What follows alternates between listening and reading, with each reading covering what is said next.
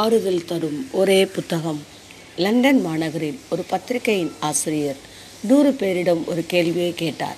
ஆசிரியர் அரசியல் பிரபுங்கள் வியாபாரிகள் என பலதரப்பட்டோர் நிறைந்த அந்நூறு பேரிடம் அவர் கேட்ட கேள்வி இதுதான். ஒரு மூன்று வருடத்துக்கு நீங்கள் சிறையில் அடைக்கப்படுகிறீர்கள் என்று வைத்துக்கொள்வோம். அப்பொழுது சிறையில் நீங்கள் மூன்று புத்தகங்களை வைத்துக்கொள்ள விரும்பினால் அப்புத்தகங்கள் எவை? வரிசை கிரமமாக குறிப்பிடுங்கள் என கேட்டார். தொண்ணூற்றி எட்டு பேர் முதலில் குறிப்பிட்ட புத்தகம் வேதாகமமே. தொண்ணூற்றி எட்டில் அநேகர் மத ஈடுபாடு இல்லாதவர்கள் ஆலயம் செல்லாதவர்கள் சில நாத்திகரும் இருந்தார்கள். தங்களுக்கு இருளான வேலை வரும்போது வேதாகமமே ஆறுதல் அளிக்க முடியும் என்பதை அவர்கள் உணர்ந்திருந்தார்கள். காரூரில் தீபம் வேதவசனம் அது கலங்கும் மனிதனுக்கு ஆறுதலையும் பலனையும் அளிக்கிறது. எனவே வேதத்தை வாசிப்போம். ஆண்டவர் ஆசீர்வாதம் பெறுவோம்.